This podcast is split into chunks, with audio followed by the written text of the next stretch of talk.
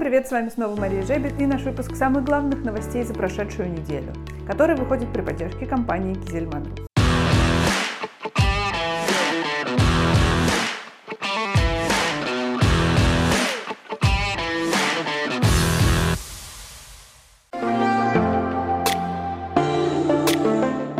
Правительство увеличило гранты агростартап и выплаты сельхозкооперативам.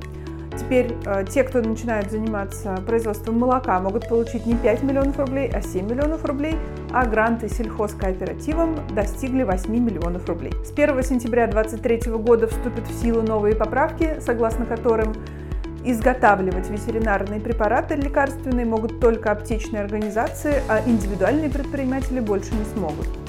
Минсельхоз с 2024 года планирует ввести квотирование поставок семян импортных, и это решение они планируют вынести на комиссию по таможенно-тарифному регулированию, заявила ведомство. В Совете Федерации назвали критичной ситуацию с поставками семян и импортной зависимостью по этой категории.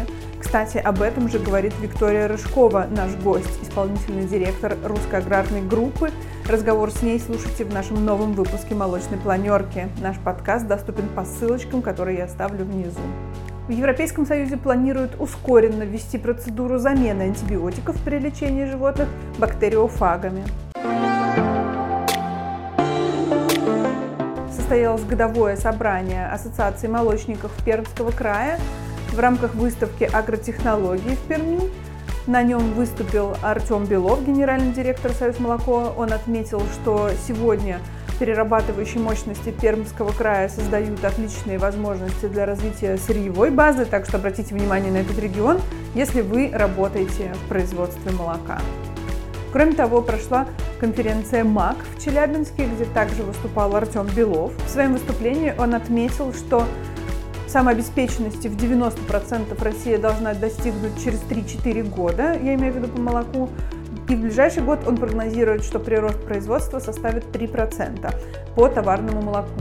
Более подробно почитайте по ссылочке внизу в нашей новости. Кроме того, Союз молоко пишет, что планируется и обсуждается запрет пластика и некоторых видов полимерной упаковки – эта идея уже была озвучена в правительстве, но бизнес-сообщество считает, что здесь высокие риски в текущей экономической ситуации, поэтому в краткосрочной перспективе нецелесообразно запрещать какой-либо вид пластика. Об этом написала Союз молоко.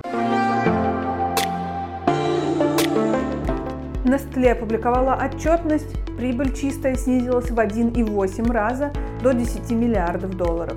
В Башкирии МТС Центральная построит новую ферму на 1200 голов стандартную за 1,3 миллиарда рублей. Объявление от наших коллег из компании Молвест. Компания закупает концентрат сыворотки молочной, минимальная партия 20 тонн. Внизу вы найдете подробности, как можно продать компании свою сыворотку. На базе ООО «Нижегородская» планируется запуск производства сексированного семени.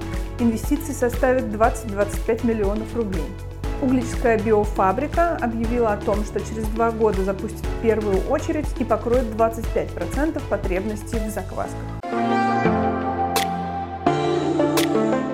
Замминистра торговли Виктор Евтухов предлагает ограничить ритейлеров в продаже зарубежных товаров. Это не только импортные товары, но и э, товары компаний, которые принадлежат иностранным лицам, и бренды, которые принадлежат иностранным лицам. То есть э, они хотят установить долю российских товаров, которые должны обязательно продаваться в каждом магазине. Аккорд и Росбренд подписали соглашение, согласно которым торговые сети и бренды договорились не продавать товары, которые схожи друг с другом до степени смешения. На этом все. Спасибо, что вы были с нами. В разделе «Лонгриды» на этой неделе читайте, как Вкусвилл проводит ребрендинг молочной полки и что там за основная идея. Кроме того, мы выложили большой разбор, как компания Danone во всем мире планирует сократить выбросы метана. Ну и слушайте наш подкаст, подписывайтесь на наш канал, ставьте колокольчик, чтобы не пропустить следующий выпуск новостей. И до новых встреч!